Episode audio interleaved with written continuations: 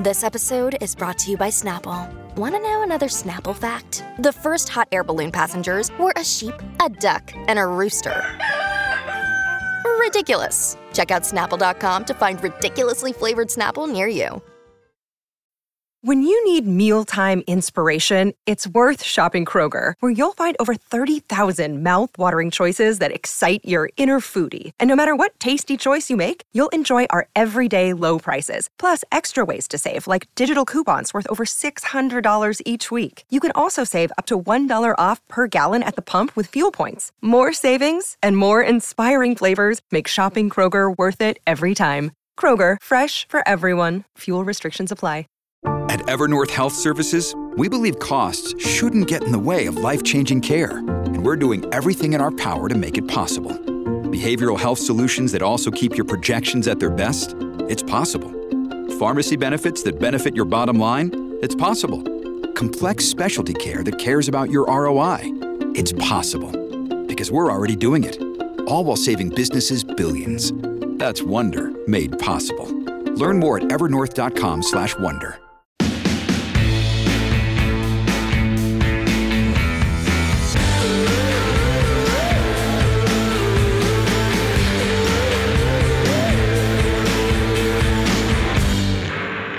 Hey guys, welcome back to Thick and Thin with me, Katy Bellotte. You might hear some familiar echo because I am back at my parents' house in Maryland recording this. I was thinking back as I was sitting here, like setting up to all of the pandemic podcasts that I recorded in this room, talking about like stories from a better time almost while we were stuck in our houses. And it's just so crazy being back here now that I'm a free woman and can do as I please again. Um, but yeah, so a little bit of echo. We're going to be fine. It's going to be great because I have a great story for you guys today. And it's one of those stories that kind of stems from my fascination with stories, if that makes sense. It definitely doesn't. But basically, I came up with this story to share because I was thinking long and hard about why us humans, you know, us people walking the earth, are so obsessed and motivated by stories, by things that, you know, are happening to other people. And this came to me, this like, you know, idea of looking into stories in general came to me when I was coming out of a long TikTok bender, okay? Which honestly happens a lot more frequently than I ever thought for myself. I thought TikTok was one of those apps that I would just never get into, but turns out you get sucked in and you can't get out. it's like very addicting, which I've, you know, it's definitely a concept that's been beaten to death. Like the the idea that TikTok is addicting is not news to anyone. I mean, there are still a few people that I've met that are like, "Oh, I don't have a TikTok." And I'm like, "Really?" Are you just saying that? It's almost like when kids in school would be like, oh, I didn't study for that test and get an A, but everyone knew that they secretly definitely studied. Like, I don't know. It's one of those things where you kind of have to have a TikTok now to be relevant in your field. If you are in the field of social media, advertising, marketing, you need to know TikTok if you're in that realm or you're going to be behind because, you know, all the new trends, like things that are really motivating people to spend money these days, a lot of it comes from people just messing around on TikTok. Like it's just it like blows my mind how TikTok trends become something that like needs to be known by professionals, you know? It's like people need to get on the TikTok train or they're going to be left behind. Like I've seen that a lot recently. But it's so interesting. And I think, okay, the reason why, let me get back to what I was saying about stories. The reason why people are so obsessed with TikTok, I think, is because, first of all, the convenience of like, you just literally swipe your finger and if you don't like a channel, like so to speak, or you don't like a video, you just go boop and it's gone. And it's it's very reminiscent of when you're just, you know, watching TV and you're just like laying there, you don't know what you're doing, so you're just like flipping the channels. It's very much like that, but it's just it seems like there's more there's there's endless options okay? Like you could sit there all day and keep scrolling and you never get to the bottom. That's the thing. Like you're not going to run out. When you're on tv or watching tv rather and you're scrolling through the channels like you're going to run out eventually and get to the end. With tiktok it's a never ending just reel of all different sorts of content and you don't know what's going to come next. Like it's the surprise factor of not knowing what you're going to encounter. But I think the biggest part of it is the storytelling. Like, isn't every TikTok kind of the equivalent of a bite sized story? And back to the convenience, like you can consume like a hundred million different stories that are like 15 seconds long, 30 seconds long, maybe three minutes in the longest case or whatever, from different corners of the world. People that are totally different than you. Like it gives you a taste of what it would be like to be a different person, whether for better or for worse, you know? And you consume all of these different stories in mere minutes. And it's just crazy. Like, I mean, what about stories do we love so much? Like, is it the the fact that it momentarily distracts you from your own story, shows you what could be if you maybe work out a little bit more, if you eat a little bit better, if you find the love of your life, like it kind of puts you in a position to imagine what your life could be or does it sometimes make us feel better about our own story, like our current life, like seeing someone else struggle or you know, it's so interesting. Like what is it about stories that we love. I think for me, I love stories because of the the unpredictability kind of I maybe that's not the right word, but like not knowing how it's going to end. Like I love being able to guess an ending or like you know hypothesize in my head like that's the most fun part of reading for me like trying to figure out when the plot twist is going to happen and figure out who did it like in a murder mystery like i love ncis and like crime shows because I love like that element. And like, there's no better high than predicting the ending to something and being right. So that is why I love stories. And, you know, all this talk about stories and all this thinking about stories led me down an interesting rabbit hole that I don't feel many of you guys are going to see coming. So, for some reason, all this time I've spent on TikTok has really got me thinking about advertising a lot. And specifically, like it takes me back to my advertising class in college because I don't know what it is, but thinking about like legitimate advertisers that have been in the industry for like 20 years having to wrap their minds around TikTok and like how to use their advertising dollars not in print or in TV because print and TV were obviously huge ways to advertise for very many years. And now they're kind of falling off and social media is becoming king. And like, what's next? Like, do billboards even do anything either? Like, there's just all sorts of talk, I'm sure, with these older like execs and their younger, like more hip counterparts. Like, I feel I feel like I would love to be a fly on the wall in an advertiser's meeting these days when they're trying to market something and have to like bring in the Gen Z new hires to be like, what do you guys think about this? Like, I just think it'd be so funny to see that. But Anyway, so TikTok's been making me think a lot about advertising, and advertising has made me think a lot about my class in college that I took. And that made me think about this one story from history. Yep, you guys thought I was done with the history stories for a bit. No, I'm back.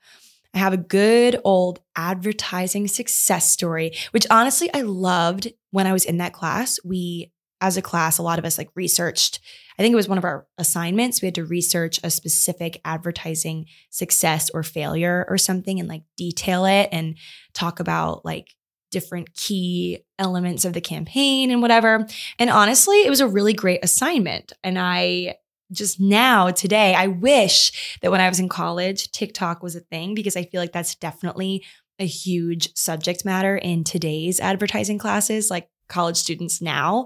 Maybe four four or five years ago i guess when when was i in college? Four or five years ago i think? It wasn't so big. Like i don't even know when tiktok started to be honest. I only downloaded the app i think two years ago maybe max maybe less than that. But anyway so i have a story for you guys today and it was actually my project in this class. And so I know it pretty well because I did hours upon hours of research back then. I found my old paper. I unearthed it from the archives. And I'm going to tell you guys a story today, an advertising related story from history that I want us, while I'm telling it, to think about the fact that this campaign that I'm going to share was like the advertising success of the 90s. And it was done completely without social media, like no social media campaigns involved, no posting from celebrities, nothing like that. It was purely print and TV. So things were super different back then. I think it's important to revisit these things as we get kind of like sucked into the TikTok universe and how ads are done now with influencers and stuff like that. Like we need to remember how things used to be because I think it gives you a lot of food for thought of like what is truly important to human beings, like the psychology of it all. Hey, it's Kaley Cuoco for Priceline. Ready to go to your happy place for a happy price? Well, why didn't you say so? Just download the Priceline app right now and save up to 60% on hotels. So, whether it's Cousin Kevin's Kazoo concert in Kansas City, go Kevin, or Becky's Bachelorette Bash in Bermuda, you never have to miss a trip ever again. So, download the Priceline app today. Your savings are waiting to your happy place for a happy price. Go to your happy price, Priceline. Look, Bumble knows you're exhausted by dating. All the must not take yourself too seriously and 6 1 since that matters. And what do I even say other than hey? well, that's why they're introducing an all new Bumble with exciting features to make compatibility easier, starting the chat better, and dating safer. They've changed, so you don't have to. Download the new Bumble now. Okay, so let's just get into it. Let me just unravel this tale. So, the goal of this advertising campaign in the 90s was simple create good advertising for milk in California not for a specific brand of milk. It wasn't funded by a specific dairy farm, even. It was just for drinking milk in general, which I find to be so interesting because I guess if you think about it, like what brand of milk do you buy? Like people often say, like, oh, I get 2% or I get fat free or I get this or I get the one with the red cap. Like no one really knows like brands of milk. I feel it's not like a very generally like known thing some people don't even drink milk. Like they drink the oat milk and the almond milk and like whatever. But in California in the 90s, there was funding set aside for just bringing awareness to milk, like making milk cool. Because at the time, milk sales were declining. They were going down like 4% a year. And people were panicking because milk, obviously, as many of us know, is really good for you. It's good for strong bones, good for kids, you know. But at the time, milk was just declining in popularity as these fun and flashy new flavors of Gatorade and sugary sodas were hitting the shelves and being endorsed by sports teams dumped over the heads of NFL players and like celebrities were carrying all this flashy stuff around. And they were just losing their popularity. They were hitting the back burner. People forgot about milk. Okay. So the Milk Processing Board in California had, they had tried in the 80s even to promote milk in an interesting way. They were preaching to consumers. They were saying milk does a body good. They had this ad campaign that was focused on calcium and protein benefits of milk, but it wasn't it wasn't sexy, okay? They were going at it all wrong. The thing is, I think many of us know, consumers at the time definitely knew that milk was good for them, but they just didn't care. It's like knowing that salad is good for you, but you go out to dinner and everyone at the table is getting chicken wings. Like, are you going to get a salad if you see everyone else with their delicious, like sauced up wings? And like you really want wings, are you going to get a salad? Probably not. So, this campaign was kind of a flop. It just like did nothing, basically. Milk sales were continuing to drop every single year. So the California Milk Board decided they needed to take drastic measures. They decided to hire an ad agency to help them. And honestly, thinking about this, I'm laughing so hard internally because, like, if I was presented with a rebrand, like a brand came to me, it was like, we need to rebrand, but it was like milk, like a concept that broad like I can imagine people got a good laugh out of this concept, like sitting around a conference table brainstorming a way to make milk like this staple household item that no one thinks about sexy, but they did. So the year was 1993, and a focus group headed by this man named Jon Steel, who was a partner at a San Francisco-based advertising firm called Goodby Silverstein and Partners, asked his focus group not to consume milk, so no milk for a week prior to participating in the study. To which they were probably like, okay, I'm getting paid to not drink milk. Easy, got it, done. So, Jon Steel, that focus group lead, was grasping for straws here because, like I said, this California Milk Board came to his ad agency and was like, We need help. So he was trying to figure out a unique pitch to give to this client. He was trying to gather some info to strengthen his pitch about how exactly they would make milk cool again. So they would give him the project basically. So he invited this focus group, told him not to drink milk for a week prior, and just kind of saw what happened. So the focus group showed up after a week without milk, a seemingly non essential household staple, and they had a lot to say. So, according to an article by Fast Company, which I'll have linked, one man relayed his experience of coming downstairs to the kitchen in the morning before work, pouring out his cereal, slicing bananas to put on top of it, and then remembered it all came crashing down his promise of abstinence. that is what the article said abstinence from milk, obviously. So he later admitted he was thinking in his head, he was like, you know, would I use milk and just lie to the rest of the group and say I didn't use it? Or would I throw away the cereal because, like, who eats cereal without milk? Or worse yet, would he eat the cereal without milk and just do it? So he realized, this man and like the entire focus group realized in this moment that they really took milk for granted. It's like you don't think about it until you don't have it. So, none of the focus group participants realized how catastrophic it was to not have milk. They'd never realized how essential this extremely normal, not so sexy household product was. And as Jon Steel listened to his focus group document their horrifying days without milk, he realized he might be onto something huge here.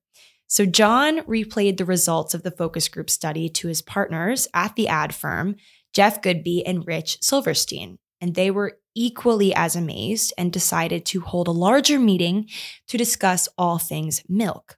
When asked by his colleague Tara Winkler what he'd like to call that part of the milk meeting, the one where they talked about the focus group findings, Jeff Goodby said this I don't know, it's about running out of milk. Why don't we call it Got Milk? With a question mark. So he said this to his colleague, not thinking it would become an iconic tagline. At first, it was just the name of a meeting or part of a meeting about milk.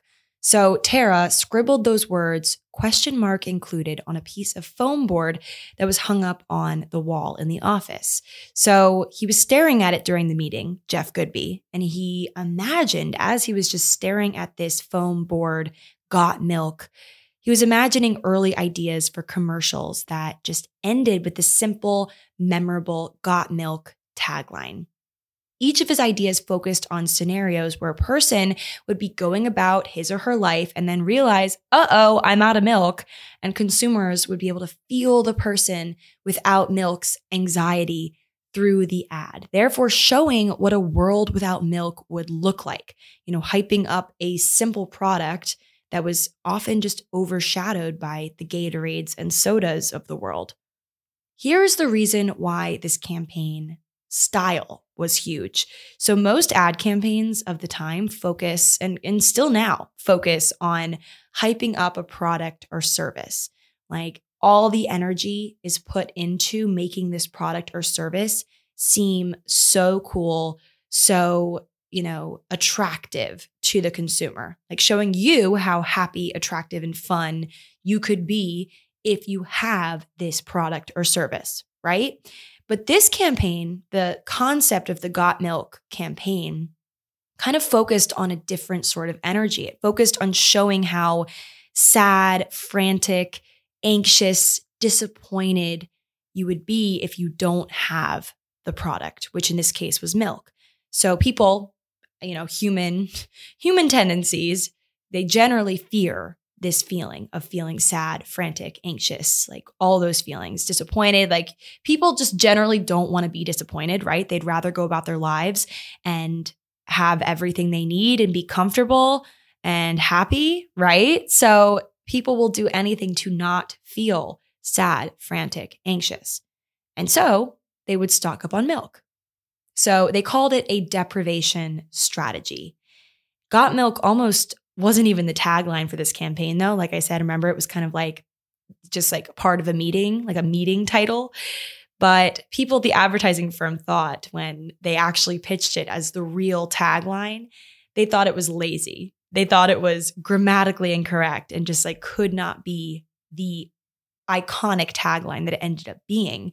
But they decided to just go with it eventually. And they even tried a variation of the focus group in their ad agency office to further prove to the milk board that this was a legitimate like concern of people's and that milk actually was this really important thing that people didn't realize that they couldn't go without, right? So a few of the employees basically emptied the cartons of milk from the firm's refrigerator. Like in the ad agency, they decided to test this out. They emptied all the cartons of milk from the refrigerator and installed a hidden camera in the back of it to capture people's responses and like their reaction to finding out that there is no milk to pour into their morning coffee. And I don't know about you guys, but if my morning coffee is off in some way, often I'll get it from a local coffee shop in New York, but when it's off, like my whole day is off. The morning coffee is like, it's a very important concept. So naturally, the employees fumbled around in the kitchen, like was like desperately looking for milk and frustration, which provided Goodby Silverstein and Steel with concrete evidence, like video evidence to present the California Milk Processor Board. And from there, they decided to go with the deprivation strategy. How do we motivate people into wanting to buy milk? Well, show them what it's like not to have milk because clearly people panic. so, from there, the Got Milk campaign made milk a brand, not just a commodity. Because in the ad scenarios that they came up with, nothing else except milk works to solve a problem. Jeff Manning, the head of the milk processor board and therefore the client of the ad agency, agreed. He said, Soda doesn't work, Gatorade doesn't work, water doesn't work. The only thing that works in a bowl of Cheerios is milk. So, the first commercial for Got Milk was released in 1993, and America watched on as a legendary ad campaign was born. The commercial opens inside a dusty, antique filled warehouse, kind of like a weird sort of home for a person.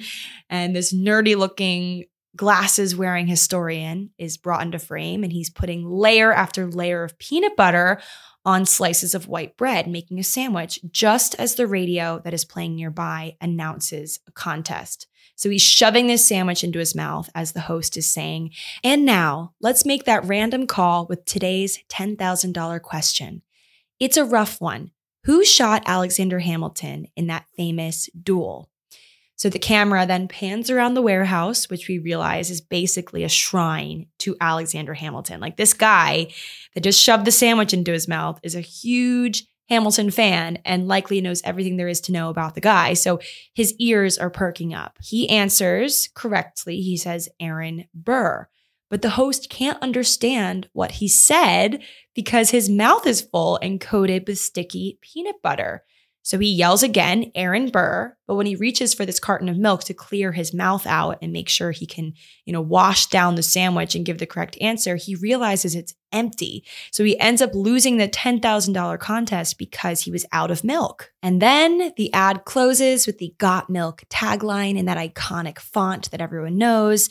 And, you know, it just further drives home the point. It's funny, it's weird, it's relatable, it's the perfect first ad, but it also just shows that deprivation strategy. What happens when you are deprived of this thing that you thought you would always have around? Like you need milk in your life because what if you get into this situation where you need to wash down a sandwich or you're not going to win $10,000? You know, it's it's interesting. So the the commercials that followed this one were equally as weird yet funny, kind of dark. They have this like strange, curious mood to them where a predicament unfolds and the solution that isn't even really shown because it's usually like an empty carton. So it's like showing what the solution could have been, but wasn't because you're out of milk. It comes right at the end of each ad.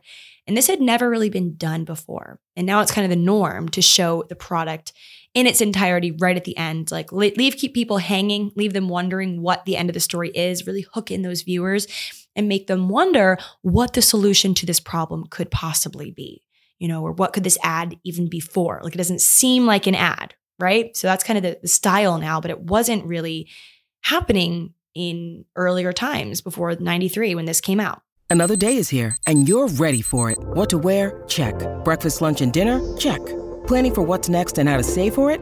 That's where Bank of America can help. For your financial to-dos, Bank of America has experts ready to help get you closer to your goals. Get started at one of our local financial centers or 24-7 in our mobile banking app. Find a location near you at bankofamerica.com slash talk to us. What would you like the power to do? Mobile banking requires downloading the app and is only available for select devices. Message and data rates may apply. Bank of America and a member FDIC. So after a few more ads, they're like putting out ads left and right. This brings us to 1995. So 26 years ago, because I was born in 95, so I can tell you that.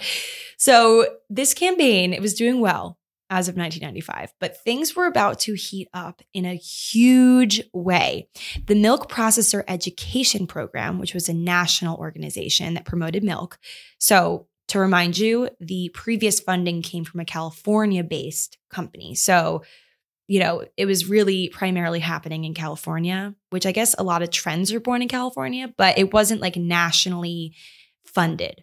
Now, the Milk Processor Education Program was a national organization that promoted milk. They decided to license the Got Milk tagline from that California ad agency. So, the National Milk Education Program hoped to make milk education sexy somehow, not just drinking milk, talking about milk, but make the education aspect of it, like get people educated on why milk is important. And they admired how Got Milk got people talking about milk again. So they took things a step further, fueled with a bit of star power. They came up with the milk mustache idea, which you guys have probably seen the ads with like the celebrity with the milk mustache, and they wrangled all these different stars to appear in the print ads, which probably comes to mind, honestly. Like when you think about the Got Milk campaign, like for me, I think of Miley Cyrus with a milk mustache, Taylor Swift, Beyonce, like all those people, celebrities of all of all kinds, athletes like Serena and Venus. Like there was no shortage of celebrities at this time that were willing to participate in the campaign. It became kind of like one of those things when you got to a certain level of stardom, you would have your own Got Milk campaign. Like it became synonymous with with kind of like a Hollywood star almost, you know? So many celebrities participated in the Milk Mustache campaign. But there was one kicker. In order to appear in one of these ads, you had to drink milk. Like you had to be a milk drinker. You couldn't be lactose intolerant. I believe at one point they did release like a lactose free milk or something. But in the beginning, when this first started, like you had to be like, I drink milk. I am a celebrity that drinks milk and everyone believes that I drink milk. Today, this is so, I mean, I only say this because today this would be so different and interesting because I feel like so many people are so against dairy milk these days. Like people have this thing against dairy milk. I guess it, it, does upset a lot of people's stomachs and that makes sense, but I feel like people are like, "Oh, oat milk is healthier." Like there's all these like different milks now, like different options that I feel like uh, never existed when we were kids. Like I don't think that they did to be honest with you. Maybe they did, but they just weren't popular. But Anyway, so during the two decades that Got Milk dominated the public consciousness, more than 70 Got Milk commercials ran on TV in California alone, and some 350 milk mustache ads ran nationally in print and on TV. All for milk. Okay, not a brand, but was become, you know, became a brand, a seemingly normal household product, had all of these ads all of this money pumped into it. They made Milk a brand, this ad agency, you know, and it just so crazy to me how things like just a random thought in a board meeting can become something that everybody and their mother recognizes.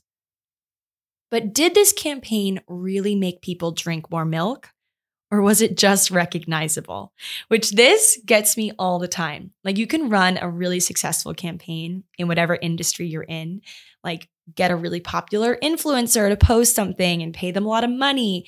And your efforts could still not produce the effects that you're looking for. Like, obviously, you have to consider what your objective for a campaign is. Like, this was bringing awareness. Like, I, I believe if you had to chalk it up to like what was their objective, their objective was probably bringing awareness to milk or reframing public opinion about milk. But in truth, like, did the campaign actually make more people drink milk, like in terms of numbers. So, statistical data found by Fast Company in that article I talked about indicates that the Milk Mustache campaign did not influence long term behavior. So, according to a report by CoBank, over a 30 year period, so from 1970 to 2010, which was like the biggest years of this campaign, we're towards the latter half of that, obviously.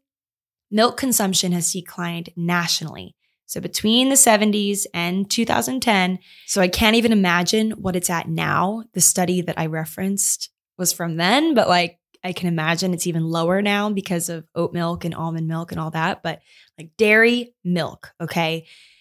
At this time, between 1970 and 2010, consumption declined nationally from 28.6 gallons to 20.9 gallons. So and it's just going down even further. Like, you know, even in California, where the dairy industry is a multi billion dollar business, milk sales are dwindling. So in 2014, Got Milk was retired and replaced by Milk Life, which truthfully, I haven't seen a single ad for Milk Life. Like, Got Milk will always remind me of my childhood. It's a very known thing. Like, there's been so many spin offs of it. People have used that Got blank question mark like in so many different things, like to parody it. Like I saw like Got Kith was happening at one point. Like there's so many different got blanks happening because of got milk, because of that one meeting that these guys had where they're like, let's just call this part of the meeting got milk. And then it became a whole thing. Like it'll always remind me of my childhood because like the 90s, like that's when I was growing up. Obviously, I was like very young and I still remember. I mean, it was until 2014 they were using the taglines. I remember like flipping through 17 and coming across a Got Milk ad with one of my favorite celebrities. And I can't recall if it ever made me crave a glass of milk, but I definitely at the time thought that Got Milk was sponsored by like a specific milk brand. So like it's news to me like in recent years when I first did research on this, it's been news to me that like this is just milk in general. Like California's milk board, which I didn't even think there was like a milk board, which I guess makes sense if you think about like I actually maybe doesn't. Maybe it doesn't make sense. But there is a literal board of people that advise on milk, okay, and milk advertising and they have money, they have like a budget. And I wonder if like our tax dollars go into like a milk board for each state. Like this is something I never thought about. But anyway, the milk board literally paid an advertising agency to make milk sexy, to make milk cool, which is just so interesting. This like very common household object.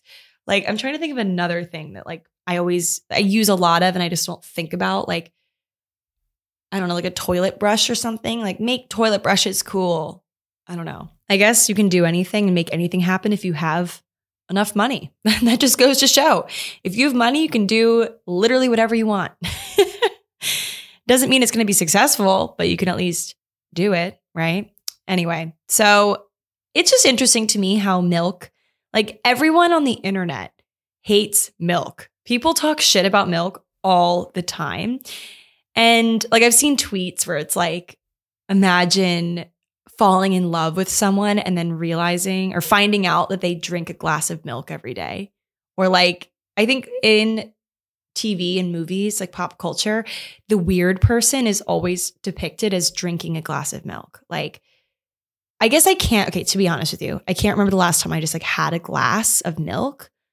and I wasn't dipping a cookie into it, right? Like I feel like unless you're dipping a cookie into milk, like why are you drinking a full glass of milk? Like I used to drink it with like when I was a kid and my mom wanted my bones to be strong and whatever the heck, calcium, all that stuff. But you know, like I said, we know milk is good for us, but I feel like today it's like people have this vendetta against milk because everyone is like, I mean, I've heard a million times over my friends telling me, like, did, did you know, like, every person is a little bit lactose intolerant? And I'm like, really? Is that a thing? I'm like, I don't know. I mean, I like milk in my coffee, but I guess it's, I always get like skim milk. Is skim milk? Okay, non fat. Skim milk is non fat milk. I always forget that. So I get like a non fat milk latte or something. So I'm still appreciating milk. When I was growing up, I'd always have 2% milk. So I'm not drinking like whole milk by any means because I think that would mess up my stomach. But I just like people are so against it. And it's like, it's in a lot of things. Like you're putting milk in a lot of foods that you're making. So you can't really be that against milk. It's just interesting how like the oat milks of the world are having a moment. So it's just weird. People are obsessed with milk, I guess, even if they're not obsessed with it. But anywho, just a little story from history, a little advertising story. I'm trying to think about how this campaign would be going now. Like, I feel like people would just sit on TikTok and like drink a glass of milk and leave the milk mustache on, and that would be it. Like hashtag ad. That would be that would be it. It'd be a lot cheaper. You wouldn't have to like have the whole photo shoot with Annie Leibovitz and like have the celebrity like what did they you know okay i should have looked this up like what did they use to make that milk mustache because it clearly wasn't milk it was always a little bit too white right a little too thick like didn't look like it was just like an accidental milk mustache. Like it always looked very intentional, but I think that's kind of part of it. Like it was a whole photo shoot, like a very intentional, over the top display for something so normal. Like I think that was the the whole the whole thing was like to blow this up. And people almost like supported the Got Milk movement because they thought it was so funny and weird. Like, why are you giving milk this moment. Like I don't think people realize, like I didn't realize before I researched this for this project that like milk was in decline. Like I'm like, really? Do people really hate milk that much? Like I feel like it's so such a staple for so many people. Like still, I don't feel like it's gotten less cool, but I guess as you know, time goes on and more and more drinks are hitting the shelves, like by saying yes to a Gatorade, you are kind of saying no to other things. Like milk is you're saying no to that I guess, because you can only drink so many liquids in a day. But just an interesting concept, guys. So that was my story for this week.